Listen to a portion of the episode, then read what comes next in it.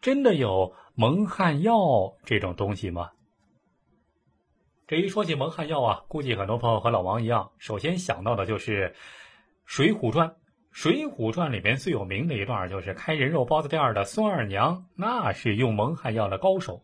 你看，《水浒传》第二十七回啊，孟州道母夜叉卖人肉，里面就有这么一段记载，说那妇人哪曾去切肉，只虚转一遭，便出来拍手叫道：“倒也，倒也！”只见那两个工人天旋地转，进了口，往后扑地便倒。只听他笑道：“着了，有你奸死鬼，喝了老娘的洗脚水。”你看，这段话就是母夜叉孙二娘说的。孙二娘说的洗脚水，那就是蒙汗药了。不知道有多少英雄好汉，就是栽倒在这蒙汗药的陷阱之中啊，变成了孙二娘的人肉包子啊！真是英雄难过蒙汗药啊！幸好这里头武松武二郎是比较警觉，不然的话，武松也让人给做成人肉包子了。这景阳冈上的打虎英雄也就不存在了。还有《水浒传》里面的智取生辰纲那场戏是吧？说的是杨志、军汉、都管等人在黄泥冈吃了晁盖等人卖的这个蒙汗药酒之后啊啊，就一觉从日当午睡到夜里两更天，方才醒来。而他们所压的生辰纲啊，早就被人给劫跑了。英雄好酒，众人皆知。这把蒙汗药下到酒里，这过去的酒的质量啊，也没那么高，是吧？多少都有点浑，所以啊，看到了也不会起什么疑心，禁不住酒的诱惑，一喝下去，得了，那就完了，那就上套了。所以说啊，古往今来，这个蒙汗药一直是比较风靡的。《水浒传》里面蒙汗药比比皆是，你会发现啊，你看《水浒传》的时候，你会发现这个，当时这个在大宋的时候，宋朝的时候，凡是开饭店的，这个不会用点蒙汗药呢，简直都不好意思出门见人。宋朝的小饭店里面经营的品种也非常简单：一卤牛肉，二酒，三就是蒙汗药啊。而且这个牛肉和酒也不重要，最后那个，呃，最后那个是必须得是标配。如果是你要没有的话，你简直不好意思说你在宋朝是开饭店的。其实不仅是《水浒传》，包括很多武侠小说里面也都经常会出现蒙汗药啊，尤其是最常见的就是一些采花大盗、采花淫贼，那蒙汗药必须得是标配啊，是吧？有了这蒙汗药，把人给迷倒之后，把女子迷倒之后，然后采花贼就可以为所欲为，想干啥干啥了，是吧？这蒙汗药是必须得有的，而且。就连金庸先生的武侠小说里面，尤其是写到最后的《鹿鼎记》之中，韦小宝韦爵爷，那标配那更得是蒙汗药。据说韦爵爷的标配呢有三种，呃，什么呢？一防弹背心儿啊，那时候不是防弹背心儿是吧？金丝背心儿。二匕首啊，这个削铁如泥的匕首。三就是这蒙汗药。就是因为有了蒙汗药，所以啊。韦爵爷韦小宝虽然一点武功都不会，但是也能够把那些天下武林高手一个一个给治得死去活来的啊！到最后啊，还给自己娶了七个媳妇儿，那就是蒙汗药的威力。没有蒙汗药的话，那么多美女怎么会心甘情愿的跟着他呢？那都是蒙汗药的功劳。从小说里面来看，不管是《水浒传》呢还是金庸小说啊，里面看喝了这个蒙汗药之后啊。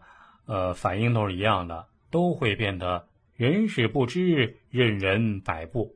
你看《水浒传》里面智劫生辰纲的道具就是蒙汗药。杨志青面兽杨志虽然武功高强，但只是喝了一点儿，就已经是头重脚轻，站立不稳，任由晁盖把他生辰纲给劫走了。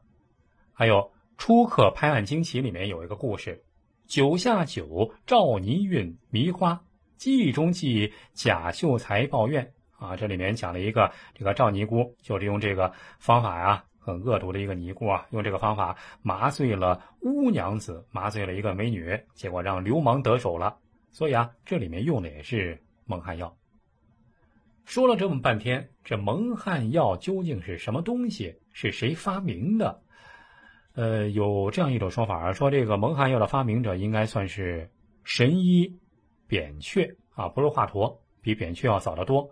扁鹊，在《列子》上说啊，扁鹊曾经给人做过换心脏手术啊，就是让他们先喝了麻醉药，然后迷倒了三天三夜，然后扁鹊就给他们更换了心脏，做了换心脏手术啊，多厉害啊！后来啊，这个法子又被另一个神医华佗给继承了。华佗还给这药起了一个名字，叫什么呢？叫麻沸散，挺有名。麻沸散就是在对病人做手术之前，先用这麻沸散，先用麻药，然后这麻沸散先来一大碗，咕咚咕咚喝下去以后，然后喝完之后就头晕眼花，人事不省，什么都不知道了。这时候一看，哦，药劲上来了，好了，那就开始脱衣服做手术。啊，做外科手术，这时候病人不会感到疼啊，这就是麻沸散的功劳。你不然的话，病人要是在清醒的状态下，疼不说，关键是你做手术他不配合，这大夫不是没法子吗？所以这麻沸散呢是相当有名的。不过麻沸散之所以更有名，还是有两个有两个名人的支持分不开的啊，谁呢？一个是关公，另一个。就是曹操，曹孟德。关公，关羽，关云长啊，人家是刮骨疗毒的时候啊，找来扁鹊给他刮骨疗毒，是吧？受了伤，而且现在这毒啊已经到了骨头上了，现在唯一能做的就是必须要刮骨疗毒，只有这样才行。华佗说：“那刮骨头那太疼了，这样我这儿有麻沸散，将军您喝下之后，然后人事不省，我再给您刮骨，刮骨制毒。”结果这关公说：“那哪行啊？哈，我才不怕疼呢！你就这么着来吧。”这死活不肯喝药啊，于是硬生生的，呃，这边很清醒的让华佗给他刮骨疗毒了，做手术啊。他那边呢就捏着胡须在那儿读《春秋》。读没读进去呢？不知道，但是这个故事是流传下来了。你看这关公是吧？多厉害！和他相对应的就是曹操曹孟德了。这曹操有一个头疼的老毛病啊，这每次疼的时候都疼的不得了。最后华佗跟他说：“那丞相大人是您的这个脑袋里面中了风毒啊，这就必须要把您的脑袋给抛开，然后呢把毒给解了，再把脑袋脑壳给缝上。”您喝下麻沸散之后，我就可以给您做这手术。这曹操一听，啥啊？砍我脑袋？那哪行？敢砍我脑袋，我先砍你脑袋！咔嚓，把华佗给杀了。你看，这就成了一个很鲜明的对比啊！相比起关羽、关云长的英勇无畏，这曹操、曹孟德不配合治疗不说，而且还医闹，是吧？还杀人，这留下了千古骂名。这说了这么半天啊，这个。蒙汗药啊，或者说麻沸散，主要成分是什么呢？后来啊，根据专家考证，就是一种植物，叫曼陀罗。这种曼陀罗是一种有毒的草，可以采下来果实晒干，碾成碎末，然后放在饮食之中，人吃下去就会昏昏欲醉。明朝的李时珍也确认了这个药，他在《本草纲目》中说的更邪乎啊。说曼陀罗放在酒里啊，人喝了之后就会傻笑去跳舞，人喝了以后啊就会跳舞。他本人说还亲自做了实验，这说的神乎其神，跟巫术似的。这大概就给绿林好汉提供了思路啊。从此之后，这蒙汗药就开始大行其道了。从元朝开始，各种这个小说啊、杂剧里面各种什么迷药啊，就开始经常出现了。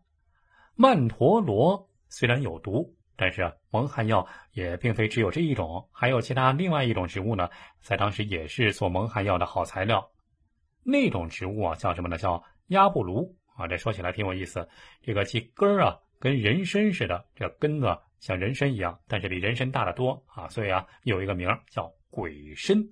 据说这鬼参喜欢生长在阴暗潮湿的环境里面，特别是在坟地之上，吸取死人的尸体为原料。而且啊，这根须是四处生长，一旦碰上人或者是牲畜，就会被拉入地下供它食用。你看，这说起来好像就跟那个呃巨型的食人草一样。这些传说加上鸭布卢这个名字，就导致了在古代很多小说里面有各种神神鬼鬼的记载。比如明朝有一件案子，说有一个小官儿带着领导的官印出去公干，结果到了半路吃饭的时候，哎，吃完饭就突然昏迷了。醒来之后发现官印不见了，后来费了好大的劲儿，这才把这个盗贼给抓住。这个盗贼供称啊，他所用的药物就是压布卢啊，就是蒙汗药。最后再说说，既然蒙汗药这么厉害，那什么能解蒙汗药呢？其实啊，蒙汗药的解药也很常见。古代的医学专家就说啊，这很简单，就是用一味药就能解了。是什么呢？就是最常见的甘草。中了蒙汗药的人，不管是大人、小孩、男人、女人，服了甘草就能醒过来。甚至啊，还有更简单的办法，在《水浒传》里面说的法子更简单，是什么呢？那就是一口凉水，噗噗一脸 就解了，就能马上清醒了。其实啊，说白了，这个蒙汗药的成分呢，无外乎就是一些具有麻醉性质的天然植物。掌握一定的量啊，还可以治病救人。如果被坏人掌握了，那就是一种邪恶的东西，是吧？可见啊，真正有毒的不是蒙汗药，而是人心的险恶。